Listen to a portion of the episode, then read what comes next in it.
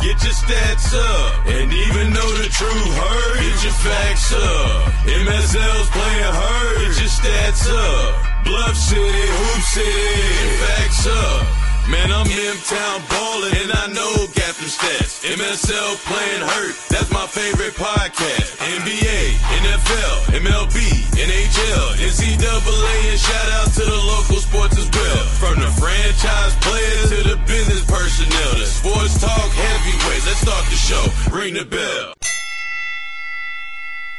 Well, hello there, and welcome to another edition of Playing Hurt Podcast. I am the one and only CJ Hurt, and on the other side of me is Drew Barrett. What's up, Drew? Not much, you know, just grinding, getting that money, doing my thing. Grinding, getting that money. in the Grinding it out, man.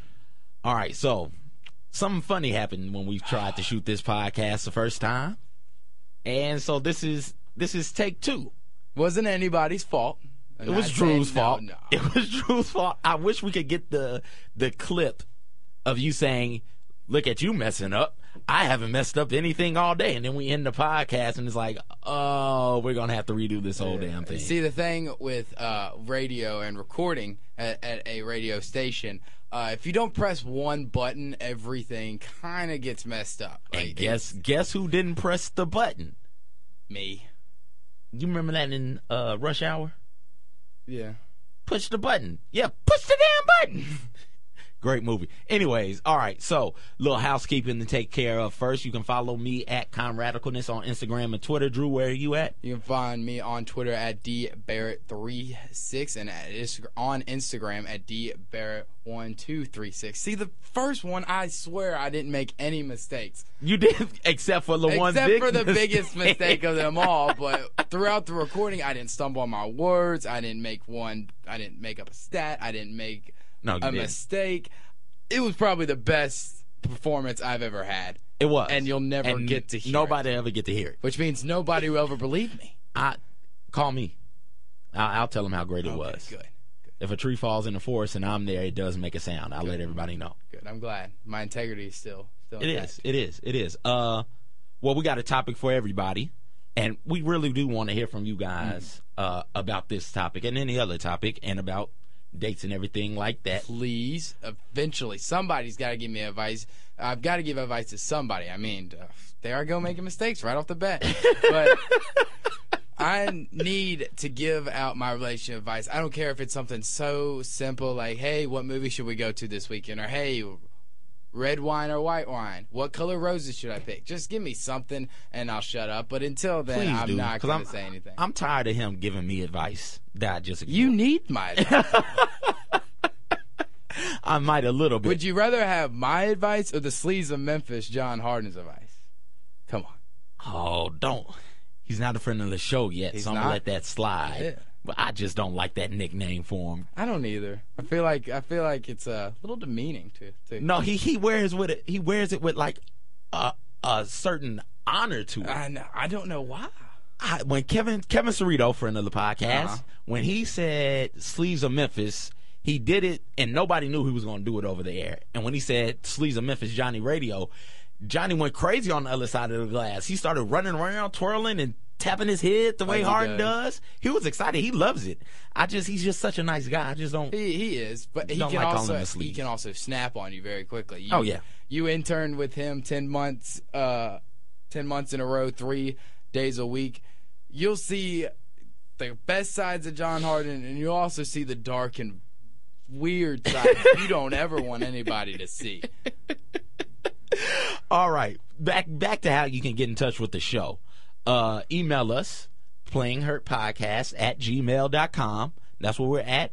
And you can email about dating advice or you can email about any of the previous show's topics or about this topic right here that we're about to jump into. Uh, who should replace Josh Pastner at Memphis?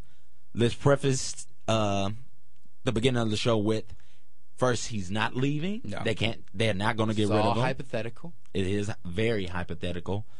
I don't think he should leave at the end of this year or be fired or be forced to leave.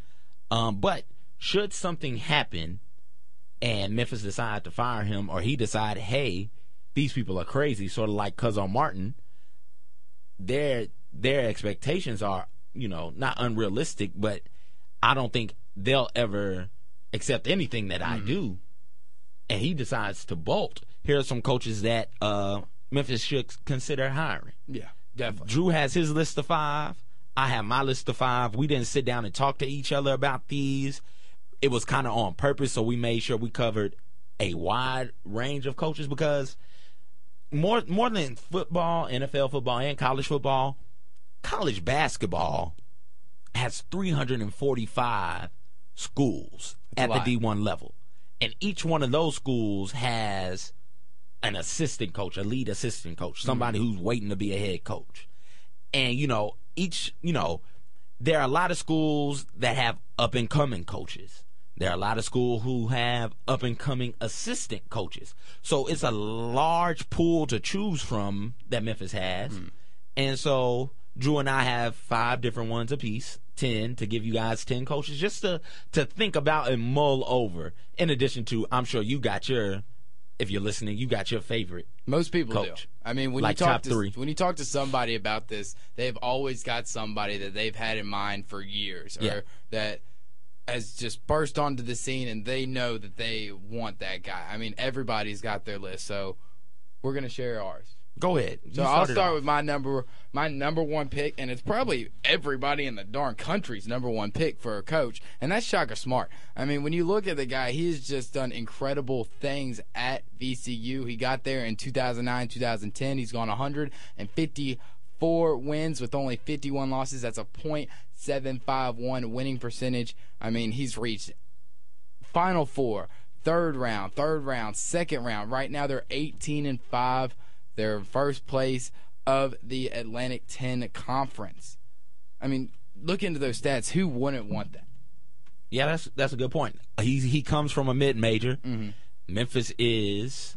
We still hadn't figured out a word We have for Power Five between Power Five and mid major. Power major. Power major? That sounds like Power Ranger. I like it. I, I'll go. Go power. go Power Majors. Down down down down. I like it. I love it. I, Uh, I like Power Rangers back in the day, but back to what we were talking about. Shaka Smart has been in the running for probably every coaching job since 2011. I mean, his name is put up for every single big name job, and he just turns them down. He doesn't. He doesn't even think about them, which is why he's such a stretch for Memphis. Just because he doesn't even entertain the thought of leaving VCU. And Yeah. that's what's kind of scary. I don't know what's so special about VCU other than the fact that he is just winning so much. He's only making 1.5 million a year. Memphis can definitely double that for him. yeah. So what is so special about VCU that he just continuously turns down these major jobs? appreciation. I mean, we talked about it with Cuonzo Martin, Mm. and we're talking about it a little bit with Josh Pastner here. But if you if you're in a spot and you're being successful, and they're showing appreciation, and you feel like okay, I can put my anchor here, why not stay? I've I've never understood. Let me not say never. Sometimes I I wonder why would you leave this spot? You're you're king of this place right now. You're leaving here to go to a place where should you underperform a year, they're ready to get rid of you. Rich Rodriguez uh, at West Virginia imme- immediately comes to mind. That was his alma mater. He had made West Virginia respectable they were more than respectable actually they were in bcs games and everything like that winning big east championships and stuff why would you leave your alma mater where you're being successful to go to michigan take a michigan job where they didn't have the players that you needed they didn't have the system in place that you ran you were going to have a bad year off the bat and and put yourself under that type of pressure under that type of microscope like that just didn't make sense Was, to me Wasn't West Virginia in the uh, Fiesta Bowl the year that he left? yeah I mean, that takes a lot of guts right there. I mean, you're in a BCS Bowl, the Fiesta Bowl. That's no slouch. Oh, who's the quarterback? Something White. Pat White. Pat White. That's it. stud. Yeah, and I mean, Does he you still know, play for the Jets? Or where is he at? he's got to be out of the league. He's got to be. I think Is he so. in Canada? He might be up there. Arena? Maybe arena. I don't know. He's he's out. There. If you know where Pat White is, Email the show. email the show. It's a it's a full on Amber Alert for Pat White. I don't know where he is. CJ doesn't know where he is, and I'm guessing you probably don't either. But if you do, email the show at playinghurt at gmail dot playinghurtpodcast at gmail dot com. Yeah. Uh, looks like he's with the Redskins. Actually, Really? that's what it looks like. That might be his last stop. Let me make sure. But yeah, I just don't understand why coaches would leave a solid situation for a situation that's better as far as prestige and pay goes, but has more pressure on you to win now. That's why I, that's why Shaka's staying. But you know, if Memphis can find a way to persuade him to leave, that would be a great hire. But other teams have come and tried, Yeah. and haven't been successful. NBA teams and college teams, teams from Power Five conferences. So you know, it's it's going to be a tough get to get mm-hmm. Shaka. But again, if if you can get him, go ahead and get him. Definitely. I mean, if he's up for it and he'll even entertain the thought, you got to put everything you have into that deal because he is such a great coach. I mean, VCU is no, nowhere near was nowhere near any the type of program it is now before he got there. He has mm-hmm. literally taken that program a complete 180 and made them a mid-major threat. Well, they're they're on the verge of moving from that mid major to mm. power major. Would you, v, VCU? What would you put them at? What like number four or number five among the mid-major teams? This year, Not this year, but in the last five years. I you know I'm gonna be honest with you. I, I'd have to sit down and do a lot of research mm. on mid major programs because with conference realignment, you know Louisville was in that mix at one point in time, Yeah. but then they moved, and then so with conference realignment and everything like that, I'd have to really sit down and delve into that. But that's a good question. Because technically, right now, UConn is a mid-major team. Yeah, They're not in a Power Five conference. Yeah. So you know you, you have to take all that mm-hmm. into consideration. So I don't know where I would put them. That might be a good show to do in the summertime. Rank mid-major teams. Rank rank power major team. Power major. Oh, that's right. We're calling Yeah. them power majors now. Yeah, but uh, can we can we patent that? TM. we're gonna patent it. I'm gonna patent it. We're gonna put it on a T-shirt. Cool. Power major. I like it. Have a Memphis Tiger running around there. Yeah. And if you want a power ranking T-shirt, TM, please email the show at playinghurtpodcast at gmail.com. Please do, please do. Uh, yeah. Last time, real quick with Pat White. Last time he played was in 2013. I don't think he's in the league anymore. Wow. That's unfortunate. Let us know if you know where Pat White is. Well, Or Uh, Pat White, you let us know where you are. yeah, contact the show, Pat White. Uh, we we love to interview you. In all honesty, Oh yeah. I'd Um, interview Pat White. uh, back to the topic at hand. So that was Shaka Smart is on your list. My list, uh, not in any particular order, but let's start with uh, let's start with Cornell Mann, Iowa State assistant coach. Uh, fourth year as an assistant with the Cyclones under Fred Hoiberg. Uh, 13 years as an assistant at the D1 level. He's made the NCAA tournament at all four of his coaching stops Central Michigan, Western Michigan, Dayton, and Iowa State. We've seen what the Cyclones are able to do this year as far as that. He's the lead defensive in- assistant, somebody that people characterize as high energy. And, you know, I think he'd be a good fit. I really do. Since he's been there three straight tourney appearances, uh, they won 11 game, 11 conference games each of those years, and the Big Ten, Big Ten, they got 10 teams, but it's the Big 12. The Big 12 with that round robin schedule, it's tough to win that many games in conference. It really is when you play everybody twice. And this and the Big 12 is a great conference, man. And from a, a recruiting and developmental standpoint, he works with the guards and he he has, you know, worked with young guards and he is responsible for helping to develop the last 3 Big 12 newcomers of the year. And that's something that I think is real important because what's the knock on Pastner? He can get talent in, doesn't develop it. Well, you got a guy right here who's bringing talent in and developing it. He brought in Monte Morris uh, last year, and he was a consensus top, you know, 100 player. And all Monte Morris did when he got there, oh, he just led the NCAA with the assist turnover ratio no biggie. no biggie. And he's first this year in assists national in the Big 12, not mm-hmm. nationally. First in the Big 12, 28th nationally.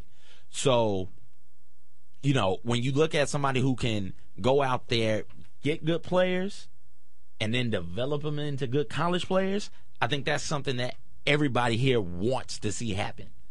Definitely. I mean, it, the thing, the biggest, like you said, knock on Pastner is he can't develop the talent. You know, we think that we have these great recruits coming in, and they probably are as good as people say they are. Because, I mean, let's face it, if you're top 50 recruit on every single sports website, everybody's not going to be wrong.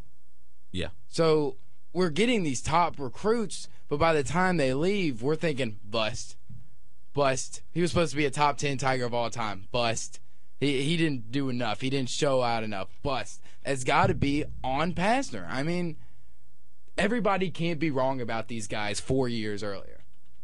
I mean, things do happen. Some people actually are bust. You you hit your peak at high school and then that's it. You can't elevate your game anymore and there's nothing wrong with that.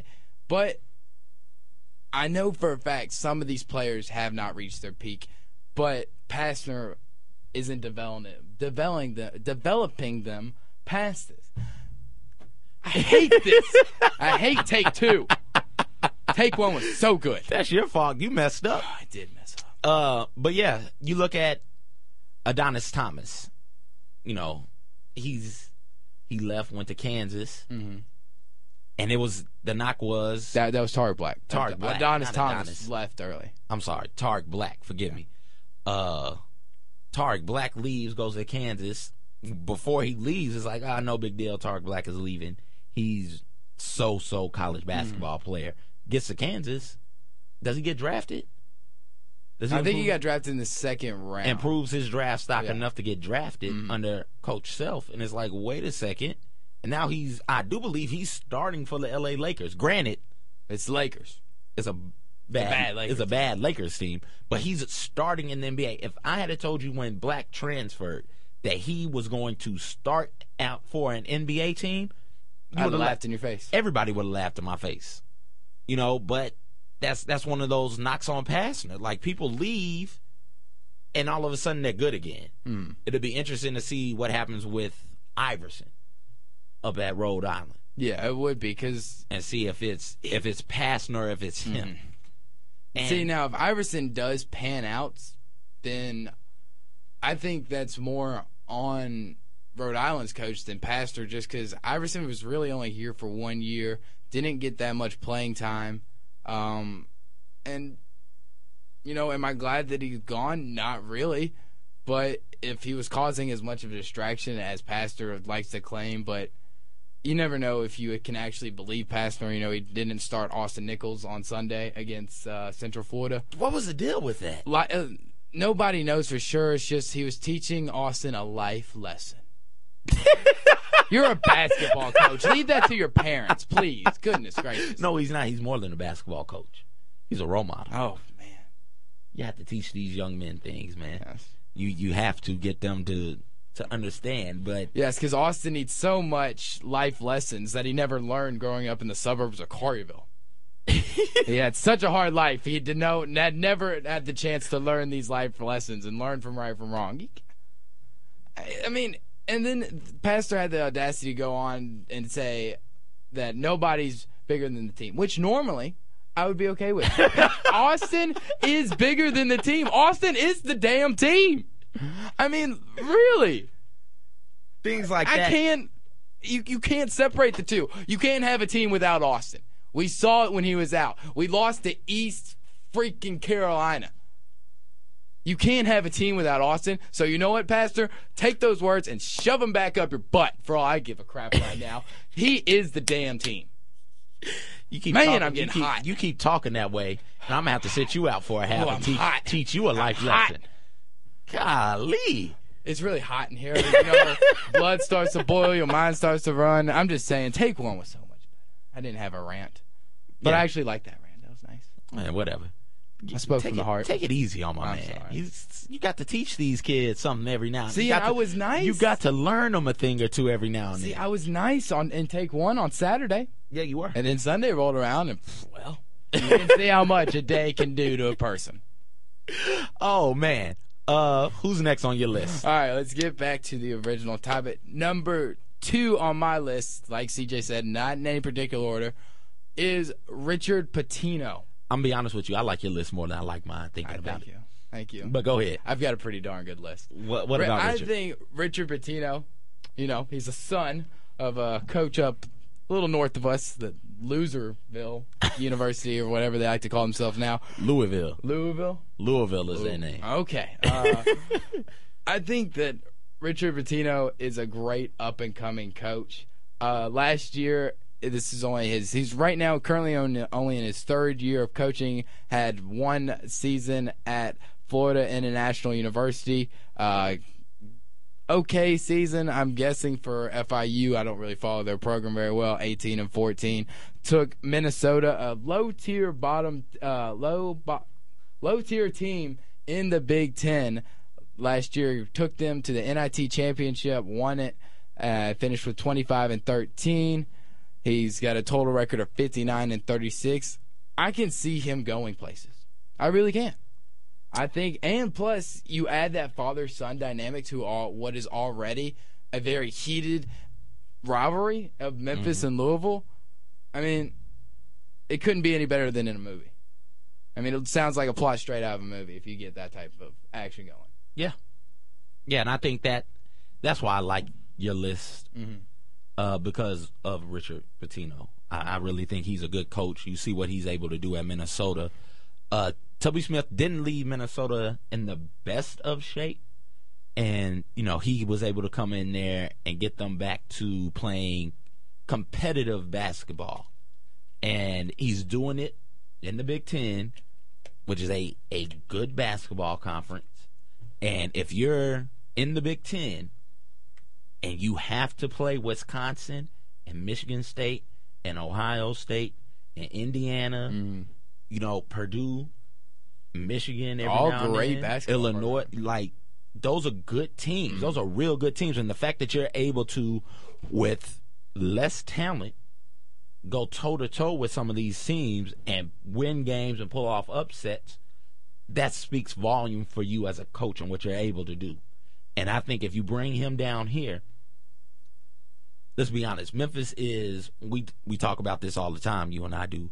Where does Memphis basketball rank historically hmm. as far as prestige and everything like that? My number is a little higher than yours, I, but I certainly have them higher than I have Minnesota. yes, Let's course. just be honest. And so I I have Memphis as a top forty. I think you have them as a top twenty program. top twenty. I'd put them definitely top twenty, And so you, but I'm a little biased. you you're a lot biased. Man. But you go from a lower tier, middle of the pack Big Ten team Probably to a top forty program nationally. would Minnesota even be in top 100? It's three hundred and forty five teams. Sure, why not? I don't Just know. the Power Five element that puts Yeah. him in the top 100. Yeah. Right. So you know, uh, you bring him down to Memphis, more resources. You know, people want to come to Memphis because it is Memphis and it is Memphis basketball. You bring him in here, he develops players, he coaches them up.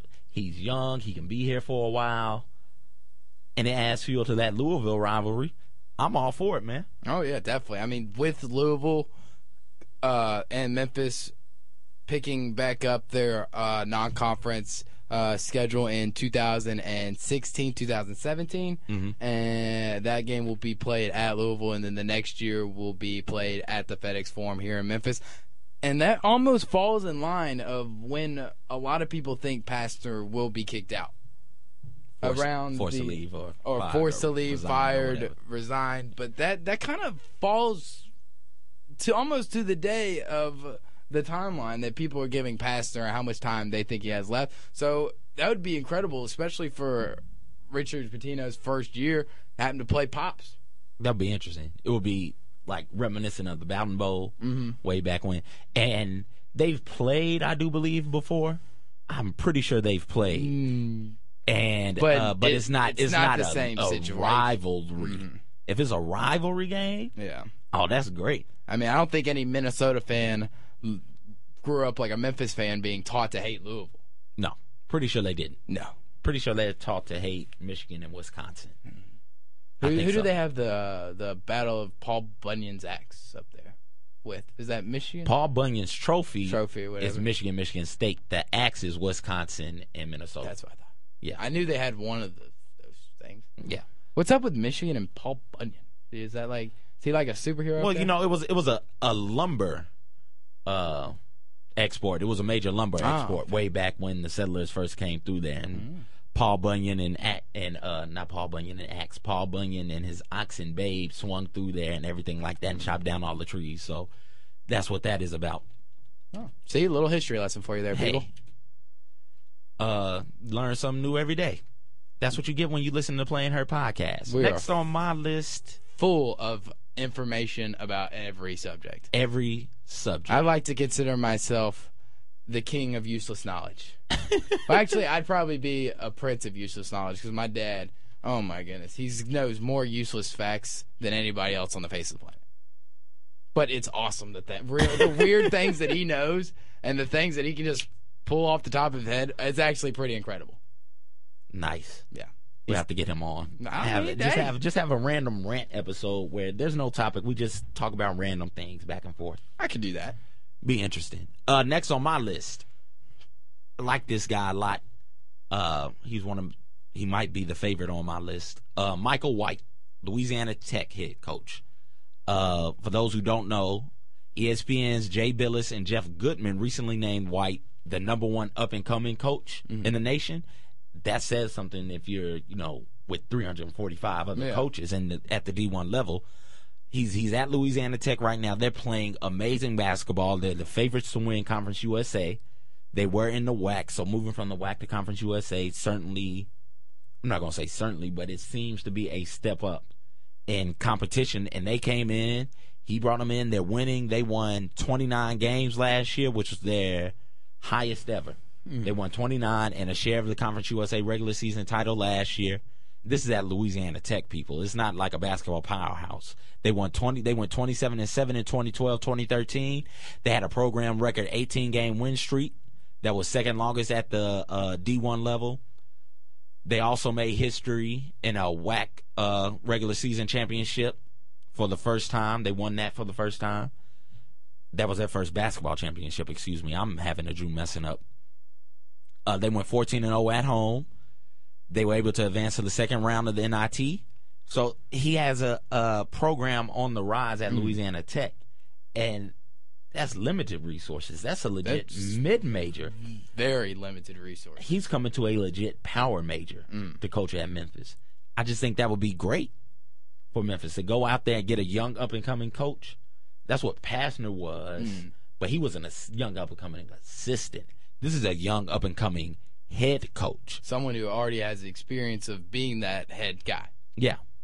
And I think that w- that would be a lot better than hiring assistants. Not saying that I don't have an assistant coach on my list because I do, and I think that he would be great. But I think already having head coaching experience, no matter at what level it is, is going to help you have a better understanding of how to approach the players as a coach, as an assistant coach. I mean, growing up, all mm-hmm. playing baseball, you always look to your the assistant coaches as kind of your pals, Yeah. your buddies. You know, someone that you would listen to, you respected. But it wasn't the same type of respect. You felt like you could joke around with them. Head coach walks in, you shut up. You know not to talk. You know to respect him, and I think that's one of the main reason, main problems with Pastner, especially early on in his coaching career. Everybody knocked him for being so soft and so nice to all the players, is because that's all he knew how to do. Yeah. He knew how to be an assistant coach. He knew how to be nice, how to talk to them, how to joke around, and then throw in some uh, some instruction and criticism, but very lightly. As a head coach, you're not joking around. You're getting straight to the point. You are telling these people, these players, what they need to do, how they need to do it, and when to do it. I mean, it's all business. And to have a coach that already got that head coaching experience puts you head head above shoulders. Yeah, yeah, and I mean the another knock on Pastner is he doesn't pull off any upsets. He, mm. you know, he beats people he's supposed to beat. And Well, he, he sometimes Overtime win in Us- Central Florida. usually Yes, we, we won. usually he beats people he's supposed to beat, Mm. and then he loses in games I say- he's supposed to lose. I say he loses in rather impressive fashion in games he's supposed to lose because they're not close usually. Especially this year. Oklahoma State this year. They didn't last year. Oh, Oklahoma God. State slaughtered them last year. I was questioning the meaning of life you know, by halftime. And so that's that's a knock on passion. But with White last year, he pulled off upsets against Oklahoma and uh, Georgia. And Georgia, you know, finished second in the SEC, and so that's that's something else he has going for him. He knows how to coach when he has less talent and the other team has more. And Pastner hasn't figured that out yet. Not saying that he won't ever figure it out, but by the time he figures it out, it'll probably be too late, and he won't be a Memphis head coach anymore. Mm-hmm. I mean, it- it can only you only can give the guy so much time. And Pastner, I know I've been sounding a little negative. If you're listening, Don't 'cause I be a negative you- negative 'cause I Nelly. know you are Negative 'cause Nelly over here. You're probably one of our number one fans. Everybody's good. I know. Do you not understand that? I know, but Pastner, I just want you to know this is all hypothetical. Am I upset? Yes. Do I still like you as a person? Yes. Do What I love- him as a coach? I'm talking to. That side says to it him. I'm all. not talking behind that side says it all. Just just that noise right there. That's that's in general when people support mm-hmm. Pastner, or when people are kind of on the fence about Pastner as a You always hear that. Yeah. Pastner is a good guy. We love him. He's he goes out to the community. Mm. He'll talk to whomever, whenever, about whatever. He really will. He's really a, a great ambassador of Memphis, Tennessee. Yeah. But do we like him as a coach? And you see, Pastner, there's a way that I can help you fix this. You know, email the show at playinghurt podcast at gmail.com. Pastner I, I'll come, ta- we'll go to come lunch. in and talk to us. Yeah, well, you you will you come in here. We'll talk to you on air. We'll we'll have a nice little interview chat, and then me and CJ we'll hell, we'll take you out to lunch. We'll we'll tell you all the great That's things not in the about budget. you. Pastner's making two and a half mil a year. He All right, can Pastner, you're gonna take us out to lunch, and by you paying for our lunch, we're gonna help save your career. We'll we tell you everything you need to know to put you on the straight and narrow for people to love you again, and for you to start winning and being the great coach that we thought you could be, and we hope that you can be. But for right now, we're going to talk about the people who, who we think should replace you. Who you got next on your list, man? All right, next person I got on my list is personally not a favorite guy of mine. But the reason why I put him on my list is because, like I said in the beginning of the show, you talk to anybody and they've got a guy. And I can't tell you how, uh, probably about 75% of the people. I mean, that's a big number for me because I talked to this about with everybody, has got this guy on their list. And I'm not saying I don't like him because of his coaching or because he hasn't performed. I don't like him because maybe he cheated once. That's not why and you don't like him. maybe he might have coached in the terrible city of Knoxville and worn that god awful burn or uh, Well, god awful orange. Wasn't uh wasn't Richard Pitino uh assistant at Louisville? Yeah, he No. was an assistant under his dad at Louisville. Well, yeah, that's an assistant. I mean, take- as an assistant, you take whatever you can get. But as a head coach, then I'll hate you. Oh, okay, You but can't hate. You can't hate the buddies. You hate the main guy. You don't hate. You don't hate the guy. you don't hate the assistants. You don't hate the assistants. I mean, they're just trying to feed their families, get some jobs. All right. So I've got Bruce Pearl. If you haven't guessed, I don't know. Have I actually said his name yet? No, Okay. Well, it's Bruce Pearl. If you haven't guessed, and if you haven't guessed, you might want to do some more research before you actually listen to the show, because I'm pretty sure everybody in the state of Tennessee knows who Bruce Pearl is, and anybody who actually follows basketball should know who he is. So at Tennessee. He was at Tennessee from 2005 to 2011. Solid, very solid resume. I mean, you look at this. I mean, first year at Tennessee, second round in the NCAA tournament. Second year, Sweet 16. Third year, Sweet 16. Fourth year, they got knocked off in the first round, but that was also the year that they went. Um, no, that was not. That was a following year. Yeah. Following year after they had uh, had that great Sweet 16 run, you know, was number one at a time. Uh, you know, knocked Memphis off of that very historical number one versus two game wasn't at the and then the very next day had people get arrested for or that night rather, had people get arrested for holding up a convenience store or something like that, wasn't it? Where? In Knoxville. What? Oh, the football players or who? No, somebody held up the convenience. Store. I convenience. think it was basketball players. So you're telling me? I don't know. I was probably I was in I was in seventh grade at the time. I can't really remember all the um, news at factors. I remember sports, but that's about it. Uh, from seventh grade, you're telling me that they beat Memphis, got back on a plane, flew to Knoxville, and then robbed a convenience store. I'm pretty sure. Let me let me look that up. But I'm almost certain that that happened. But continue your Right. list. Continue So- why they should go after Bruce Pearl. I think you should go after Bruce Pearl because you can. I mean, you can take him.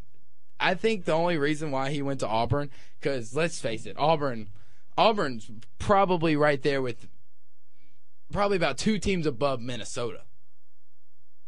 If you're talking Auburn basketball, you're talking Charles Barkley. That's it. That's it. That's the only thing Auburn basketball has ever had going for them and probably will ever have going for them. I mean, right now they are 11 and 11. Uh, or no. that- Yeah, 11 or yeah, 11 11 this season. Not very good. I mean, it's Auburn basketball, and I really think he took the job, Auburn basketball, just because it was the first Power Five job he got offered after that whole recruiting scandal. Yeah. I mean, also 2.2 million reasons. yeah, okay. That that'll do it. That's yeah. that's not Pastner money, but it's pretty damn close. It's I mean for Auburn basketball, it's pretty good. I mean, and also I think, especially in addition and take one, I remember you bringing this up. Why uh, he went from being one of the top guys at Tennessee to being he's is he even in the top ten most famous people in the state of Alabama right now? No, No. no, can't be. Can't not not nowhere near the top 20 most important people in the state. Twenty? No, I think it goes Nick Saban, uh, Gus Gus Malzahn, Mm-hmm. Uh, what's my name? My man's name from Florida, uh, Muschamp. Muschamp is still there. Mm-hmm. Kirby Smart, whoever the quarterback is for Auburn, whoever the quarterback is for Alabama, then Nick Saban again. then I'm sure we can throw in a mayor or a governor and a couple of congressmen, and then Nick Saban again, Uh-huh. and then Gus Malzahn after that. And then we'll throw in a country singer Yeah, or two. and then maybe around thirty, Bruce Pearl His name somehow comes up. comes up in passing. See now, if you want to stay and be a number thirty guy at in Auburn, be my guest. But if you want to come to, I mean, if you came to Memphis, I mean, we're called Hoop City for a reason. I mean, it is. Love some basketball. we love basketball. We love watching it. We love cheering about it. We love criticizing it. Yeah. Most of all, pretty much. pretty much. I mean, I can't tell you how many times when I was an intern here and I had to answer the phones. Every time Memphis lost, I was like, I'm not going in. I'm not doing it. Because people would yell at me like I'm on the damn team. It's your fault. Like, sir, I'm sorry, I didn't shoot any threes last night. I couldn't. I'm sorry, I missed the And layup from my couch in my and- living room. And check this out. This is in the summertime. This is when they're up in Canada playing, and Mm-hmm. Yeah. nobody's supposed to know what's going on. People were livid about can- that Canada trip. oh, damn. Goodness That just gracious. shows you how crazy they are about basketball in this area. See, so Bruce Pearl, you can move from number 30 in Alabama to top dog. I mean, you're more. Josh Pastner right now is more of a news maker and news figure than Mayor A.C. Ward. Yeah, I'd say Easily. more people in the city of Memphis. I would put hundred dollars on it. More people in the city of Memphis know who Josh Pastner is than who know who Mayor A.C. Wharton is or Congressman Cohen. Or Congressman Cohen. Yeah, I mean, he is that big of a person here in the city of Memphis. So I really and Bruce Pearl's kind of an ego guy. he's definitely a ego He guy. loves to get that ego. He loves for people to tell him how great of a guy he is. So I think if you brought him into Memphis, it, it would go one of two ways. He would either just thrive off of it and be and soar through the roof, or he'd let it just like fully rush to his head and feel like he don't have to do nothing. Oh no, he's he's gonna do work. Uh, you brought up the fact about the NCAA violations, Mm-hmm. and he, I don't think he can recruit for the next couple of years. So that would be That would be on little- him. But hey, currently his class of 2015 is 11. on 247sports.com. And he can't recruit. He can't have contact with recruits. It's just the name. And that's that's what they get. Uh, that barbecue, Aaron Craft, Josh Selby, and I forget the UT guard who was at that barbecue. But all three of them had stellar college careers. They And weren't bad. Josh Selby ended up coming through Memphis playing for the Grizzlies, and he's playing ball now uh, someplace. I'm not for certain. But this isn't the Josh Selby podcast. This is the Playing Hurt podcast. And uh, real quick about Pearl, Memphis will have to buy out uh, Pastner's contract and also help Bruce Pearl pay his $5 million buyout if that happens this year. There's a $5 million buyout to prevent Bruce Pearl from just up and leaving and it goes down a million each year he coaches. So next year it'll be four, the following year three, so on, so on, so forth. And so that'll also make it a little bit difficult to try and grab him. But you got to go get who you got to go get. Yeah. Next on the list of go getters, Ben Jacobson, Northern Iowa head coach. 191 and 103 at Northern Iowa. Uh, winningest coach in UNI history. He's been coaching 22 years as an assistant at North Dakota and North Dakota State and Northern Iowa, and then he became head coach in 2006. And let me just tell you something: if you can win games at Northern Iowa, and he's won games consistently at Northern Iowa, you can win games damn near anywhere. Yeah, pretty much. I mean, that is mid major at its finest, and he's able to bring in players with far less talent than what Memphis is able to mm. get and turn them into not powerhouses, but respectable basketball players with a respectable basketball team mm. with a solid program. I think looking at Jacob Jacobson's stats and everything and his winning percentages and all that, and especially of where he's coaching right now at Northern Iowa, he is the exact opposite of Pastner. He is all about development. He's taking way less talent than what Pastner is getting year in and year out, and he's putting almost a better squad on the court. I guarantee you, we Memphis doesn't want to play Northern Iowa this year. What are they? They're oh, 26 and 2 right now. Yeah. 15 and 1 in the Missouri Valley Conference. Mm-hmm. Nope. nope. Yeah, so I just think he's he is is one of those guys. He, I can see if you had pause like, hey, let's wait, let's let him do it on a more consistent basis. Mm-hmm.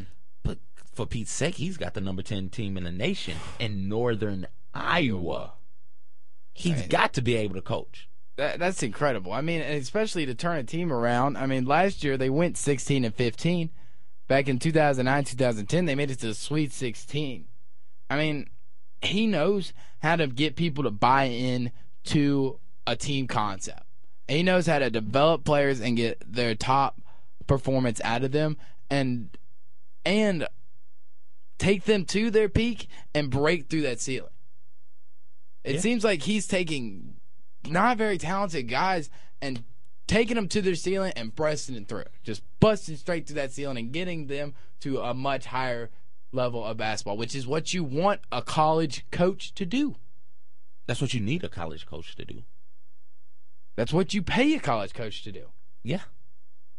So that's that's next on my list. I like him. I like to see him do it for another year, be good another year. But hey, coaches with far less have been hired. Josh Pastner hadn't accomplished what he had accomplished. Yeah. And, And you, got hired. have got uh, Northern Iowa's uh, schedule pulled up. There, Yeah. I see a few uh, common uh, uh, See a lot of common opponents. opponents. Uh, Stephen F. Austin, they beat them. Uh, Wichita State, hey, they smacked them by 16. Bradley, they beat them. We did beat Bradley though. Uh, Illinois State, they beat Illinois State. We beat Illinois State. Who else am I looking at here? Um, I think that's it. But I mean, hey, they got two wins over teams that beat us, and one of them killed us. Yeah. I mean, spanked us. Good wins, quality wins, quality team. They're good. They're good. They're gonna make some noise in the tournament. Who you got next on your list? Next on my list is that one assistant coach that uh, I think could be the best for Memphis, and a guy who's got some Memphis ties. That guy, of course, he's came through. He's been a not only uh, Memphis Grizzlies assistant uh, coach, he was also a assistant coach here at the University of Memphis, and that's Damon Stoudemire, who also who it was a pretty big deal in his playing career at both Arizona and in the NBA. Played under Gregg Popovich in the NBA, got to have both assistant jobs in NBA and NCAA. And the fact is that he had that great college career at Arizona, won the 1994 national championship uh, game with who was on that team? 1994 national championship in Arizona. Mm. With Damon Stoudemire? Yeah, who Uh, was that guy? Mike Bibby. Was wasn't Bibby on that team? I think he was, but there's somebody else I'm thinking of. Ah, someone who likes to brag about getting rebounds and Oh, you talking about Pastner? Yeah. I'm only thinking about important players, not Josh Pastner, not somebody who's in the gym early in the morning with everybody else who's in the gym early Mm-hmm. in the morning pitting up shots. But he's not pitting up shots. He's getting rebounds. he's rebounding. He's rebounding and passing them the ball. Get He's helping him. Get out of He's here. He's getting that ball. That's something you don't tell people. You do not tell people, hey, I went to the gym early every day, Uh. And me and my boy Damon Stoudemire, we shot around, and I made sure I chased down the rebound and I flicked it to him. I gave him that ball back. Coach, real quick, did you ever shoot? No, it wasn't my job to shoot. It was my job to get the rebound in an empty gym. Did y'all not have two balls? Listen, he had to get up his shots. but what about your shots? Didn't matter. I sacrificed for the team. Get out of here. I mean, that's like me talking about my my internship or my oh just not even my internship, my whole career here at Sports 56 and saying, "Hey, I got Eli Savoy, a Mountain Diet Mountain Dew down the street. I contributed to put- his to his success." and putting that on a resume like it's something Sitting there in the some type of skill. like, I'm a boss. Got a Mountain Diet Mountain Dew for Eli Savoy. Man, I've, I'm living the dream. Oh my gosh, that just that's just ridiculous. Back to Damon though. Damon Wait, is wait, wait. Uh, so can, can we? Uh, uh, I know we talked about this to take one, but I really just want to keep talking about it. Can we Go get an intern? I forgot we want- talked about We did, and I want one. You're trying to spend the, what little budget money we have on the Wait, Playing Hurt podcast on you- passing us lunch. You, you don't realize we, we don't pay. And this is an Oh, I got you. I feel yeah. you. Pretty much every internship in uh, sports media is unpaid. So I think I think that we got just as good of a shot of landing an intern as anybody else. Yeah, we need to get on that. Yeah, so if you're interested in being our own personal intern, you you might get some coffee. You might, you'll get CJ donuts. You might go pick me up a couple tacos from Taco Bell. You I know, like tacos too. Drew doesn't like donuts. For I some don't. reason. I don't. I'm weird. I don't like pancakes or waffles. It's crazy. I know. I'm just a weird guy. So if you'd like, any like, type of pastry. I I know. It's just they, they they don't taste good to me. They're not. They don't even look good to me. They're just not even appealing. And if it doesn't look good, it don't smell good. I ain't eating it. They smell delicious. I mean, a lot of people also say coffee smells delicious, and I can't stand the smell of coffee. Okay, fair enough. Yeah. So if you want to be our intern, please email the show at playinghurtpodcast at gmail.com. But back to Damon. It- just the lure that Damon Stoudemire has, somebody who was a phenomenal player in college, a phenomenal player in the NBA. You as a as an up as a high school player about to sign with a college team, a school, you want Damon Stoudemire to be sitting in your living room talking to you and your parents, and Yeah. this is the only thing he's got to say. Hey, I was in your shoes once. I had coaches sitting in my living room, and I picked a school, and we won a national championship. And guess what? I worked my butt off, and I performed, and I did everything that I could to get my game up to get to the NBA. And guess what? I got to the NBA. And not only did I get to the NBA, I had a pretty good NBA career. And let me tell you what, son, I will give you everything that I know and teach you everything you need to know to get to the NBA because I've been there and I know how to do it. So I will teach you how to do it. That's all you got to say. All you got to say. That's pretty much all John Calipari has to say. Yeah. He looks at like go look at uh, the last fifty players I've recruited, all in the NBA right now, right? Yeah. Yeah. Everyone. I know how to get you to the NBA. I mean, so Pastner doesn't know how to get people to the NBA. You get him to the D League. Yeah, we got we got a couple. yeah. Joe Jackson's been lining it up in the D League, by the way. Who's he playing for right now? It's the D League. I don't know. The only D League team I can think of right off the top of my head are the Iowa Energy, the D League team for Yeah. the Memphis Grizzlies. Apparently, apparently D League up in Iowa is kind of a big thing. Like they apparently draw a pretty good crowd. Basketball in Iowa is a big thing. You wouldn't think that. A basketball Well, why wouldn't you? It's cold outside. Yeah, What are you going? All the indoor sports are a big thing. In hockey, yeah, hockey. yeah. But you can also play hockey outside on the frozen uh, pond, right? Well, if you want to, for sure. Why not? Hmm. Uh, last on my list, I do believe. I thought you still had. Uh, Do I have I, more? I still got one more. So you still got two. Cornell man, Ben Jacobson. Did I say Frank Martin? No, I didn't haven't. say Frank Martin. Frank Martin, You still got two. my man from South Carolina. You look at him, coach. The intensity that he brings to the game is something that is is another knock on Pastner. That that nice guy Mm-hmm. type of nice guys always finish last. Nice guys don't win type of thing. Running uh, a program where you don't curse or anything like that. I don't curse at the play. Frank Martin is going to curse at you. Yeah. Do you hear what Pat? Uh, going back to Sunday and uh, Pastner's post game interview, he's quote for quote said that Austin played like doo doo in the first half. Hey, we're He said doo doo. we we are going to go through because he's had some great quotes Oh yes. and find some of the most aggravating Pastner quotes out there. But with Frank Martin, he's been a head coach for 8 years, five at Kansas State. Now he's at South Carolina. He's making 1.5 at South Carolina. Easy Me- buyout. Memphis can get that. Uh, and in South Carolina, again, you and I both have this in common. Mm. We're targeting coaches, head coaches, that is, from mid-major teams or from lower tier Power Five teams. Mm-hmm. And South Carolina is right there with Auburn as far as Power mm. Five basketball is concerned. And so it's definitely a step up in coaching and more prestigious coaching experience. Definitely a job that will probably pay more. Definitely a job where the 2010 Big 12 Coach of the Year can excel and mm-hmm. flourish and make some noise. You know, he had an Elite Eight appearance in 2009, 2010 with Kansas State. And Frank Martin is just intense. Mm. And he gets the most out of his players. You know why? Because they have to. They feel like they have to because he is there coaching them up. Is he is Bobby Knight light is what he is. He's mm. diet Bobby Knight out there on the court. I'll take And- a, a diet Bob uh, Bobby tonight. I, I'm not gonna take a take, take a full one. All right, no, I don't want that. I'm gonna be sitting there on the sidelines broadcasting game and get a chair thrown in my face. Yeah, well, keep your head on the swivel at the basketball game. I have to.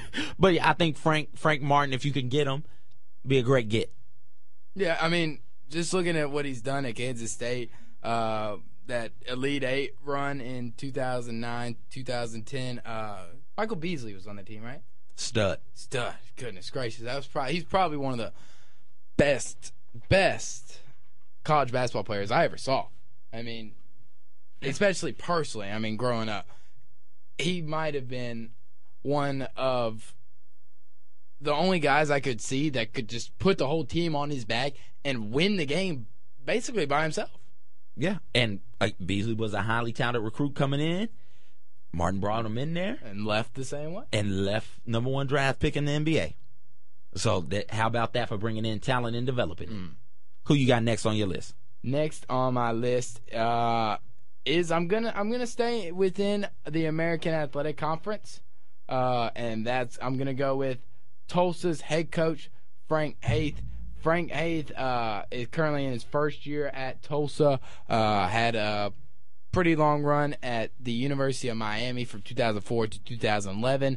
Uh, three years in Missouri, and in those three years at Missouri, uh, he went 76 and 28 with a .731 winning percentage. Uh, you know, in 2012 they won the SEC. Uh, not the SEC. They were in the Big 12 at that point. Uh, they only they did get knocked in the first round of the NCAA, but in 2012 he was named Coach of the Year in three different awards. And right now at Tulsa, he's doing a darn good job. Nobody, people thought Tulsa was going to be a pretty good team. They thought they were probably going to be about number four, number five in the conference. Right now, Tulsa is number two in the conference, right behind ranked SMU, and they're 17 and five right now. That that's a great job, and it's Tulsa. Another one of those legit mid majors where they don't have the the resources mm. that maybe a power major or a power five conference has. So you know, I mean, I'm pretty sure recruits would much rather come to Memphis than Tulsa, Oklahoma. yeah, and that's not a knock on Tulsa, Oklahoma. You say that like Man, you don't like. Have you Tulsa. been to Oklahoma? No. Don't go to Oklahoma. I have an uncle that lives in Oklahoma. I not nothing against my uncle. I love the uncle. Oklahoma, it's just a boring place. You got the thunder there. Woo. Nobody likes the thunder here either. I mean, I don't know. I talk bad about a lot of places outside do. of Memphis. You do. Memphis is my home. It always has been. It always will be. Spoken like a true Memphis. No other place will ever be as good or good enough for me. Okay. So don't go to Oklahoma. But or Tulsa. I don't know. Tulsa could be an okay place. I don't know. Nah, never mind. Just stay in Memphis. Don't even leave. No need for vacations. Just stay in Memphis. Just Everybody. stay in Memphis, everybody, and come to Memphis and play basketball. Yeah. But here, here's a knock I have on him as a coach, and it's the same one I had on uh, Ben Jacobson. It's he hadn't been doing it enough. Let him show another year of sustained success, mm. show that he can sustain it, and then you know we can talk. But people like those, you know, flashy hires that flash in the frying pan, mm. light up real quick one time. So again, he's bright. He's as bright as anybody out there right now, and he is a great college basketball mind. And you bring him in here, and it'll be interesting to see what he'll do with better athletes, better resources, and a better program. Yeah, I definitely think he would thrive much better here at Memphis than at Tulsa. But maybe he just fits in better at Tulsa. Who's who's your fifth guy? My fifth guy, Jacque Vaughn, former Orlando Magic coach. Spurs assistant coach from 2010 2012, Magic head coach from 2012 2015. Now, we can just. That, that magic head coaching thing, I'll just throw that out there because to show he has head coaching experience. Mm. It is at the NBA NBA level, and there is that little bit of difference. But you talk about somebody being in, able to walk in and sit down and say, "Hey, I've been there, I've done that." Played in the NBA under Gregg Popovich has his jersey retired at Allen Fieldhouse, a true student athlete. I think he graduated, I do believe, with a 3.7 GPA mm-hmm. from Kansas. Consensus academic All American, knows what it means to be a student and an athlete, knows what it means to be a student and an athlete at a school that has a basketball program that demands you mm. win championship, that demands you win conference titles.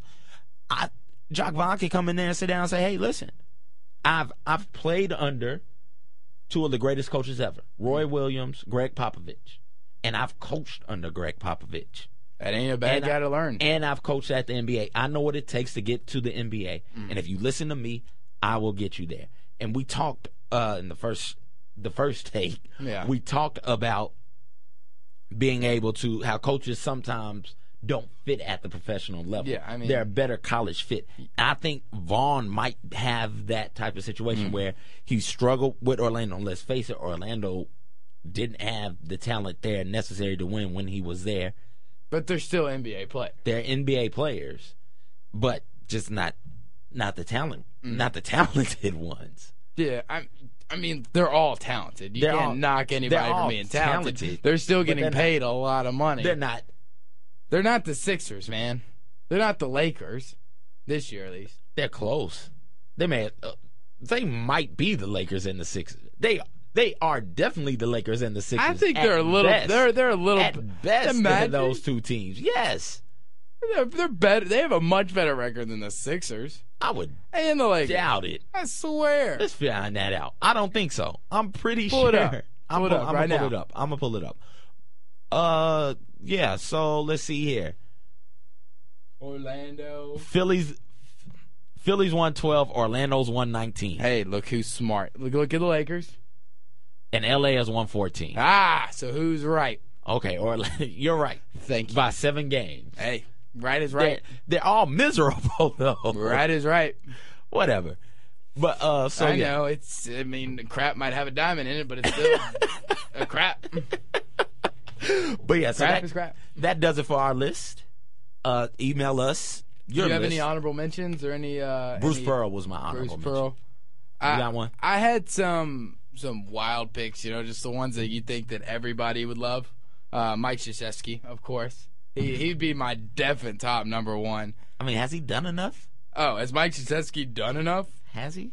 I just Yeah, don't let know. me let me uh oh man oh goodness I let me just- pull up some facts here for you. I just remember quick. him as an assistant at Indiana. He hadn't he hadn't really wowed me since that time. So so the eleven Final Four appearances, the four Yeah. national championships, Yeah. thirteen ACC championships hasn't done anything for you. Yeah, no. Second most winningest coach in college basketball. Yeah, Has no. got over a thousand wins. no. Is he second most? I'm pretty sure he's second most. I thought he was the winningest. Is he number that. one right I now? Hmm. think he's number one. I'm pretty sure he's college basketball. Well, look at me coach. making mistake again. See now, people, I didn't make that mistake first time. I'm telling You you. didn't bring it up the first time. I think I did. I can't remember. No. It's not like we can go back and listen to it, anyways. I mean, we could. It would just be all that stuff. Yeah. it's Coach K. He's number one. Coach K is number one. That, See? that was you don't remember that big hullabaloo? Yeah. Yeah, number one. one So that'd be so that'd be my number one. Uh, I t- I take Roy Williams. I take uh, Jim Boeheim too. You know, Just, uh, why don't we just splice Wooden and Dean Smith? can we do that? Just splice them, accelerate their growth, make them grown men in their Uh, mid to late what forties, for okay, I'll take that. and then have them come in and coach. Do, do do you know how to do that though? No, email the show if you know Yeah. how to do that. If you're a biology guy, if you know how to just raise people from the dead, take one man and another man and put them together, which defies all laws of science, then email the show at playing hurt podcast at gmail.com It- and it we'll wouldn't get know. right on it. It wouldn't know because How would it not? women women have XX chromosomes. Uh-huh. Males have XY. Yeah. So all you need is somebody's X and somebody's Y. Whose X do you take in that situation? Uh, I'll take Wooden's X. And you take Dean Smith's Y. Yeah. There you go. Bow. I feel like Smith's more of a Y guy. He's more of a Y chromosome guy, and I don't know enough about biology to really know what that means. So I'm just picking one. it means nothing. Isn't the in the Y isn't Y more masculine or something? I'll explain it to you off air. I have to break it down off air for you. Are we gonna have a miniature birds and bees talk here or something? no, no, you know how I know. made. Hey, whoa, I'm whoa. I'm assuming. Do I mean, know? I've had the talk.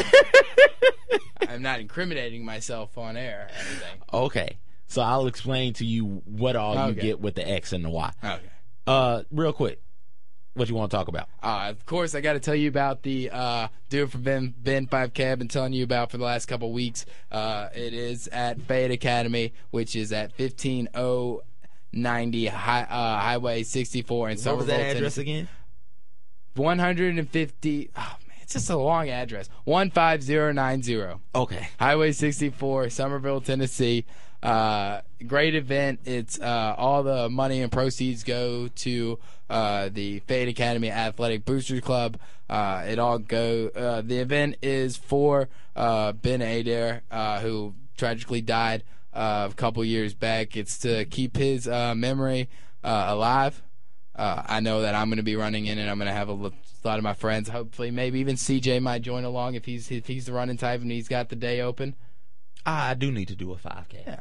Yeah, you, you should come out and run it with me. So you'll get to meet me and CJ. You'll get to meet a lot of great people uh, and help a great cause to keep uh, someone who I'm very close to, their family, uh, still to this day, uh, memory alive. And so you can register online at doitforben.com or you can uh, uh, contact his aunt Mary Jo Sides at 901-606-8929. That number again is 901-606-8929 or email her with any questions you might have at doitforben at AOL.com. All right. Uh, well, You got anything more? Anything else to tell me? nah. Anything it. exciting going on in your life this week? Uh, I had to do a podcast twice. Yeah, Yeah, same one.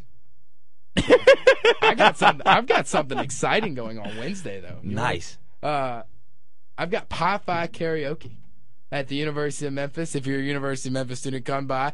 Uh, you'll. It's pretty much. I, I'm me and about seven of my fraternity brothers were were dancing to choreography and stuff to like four Oh, different dear, songs. Dear Lord. I look damn sexy. Oh, I'll Lord. tell you what, I look good. So if you're on Where- the where campus, is that? it's at Memphis. Where? At Memphis. Ah, I think it's in the Rose Theater. It's like Wednesday night. You should Okay. come out. Tickets No, like no. I needed. bucks. I needed to know. We have to pay for that. I needed to know where it was, so I know to stay away from that.